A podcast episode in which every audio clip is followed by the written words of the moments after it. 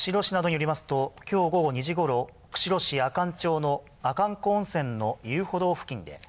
猟友会のハンターが2頭のクマを駆除しました。クマはいずれもオスで体長はおよそ1メートルほどだったということです。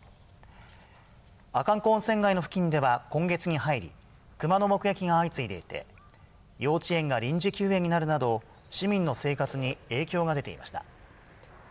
釧路市は駆除されたクマがその個体かどうか道に送り調べることにしています。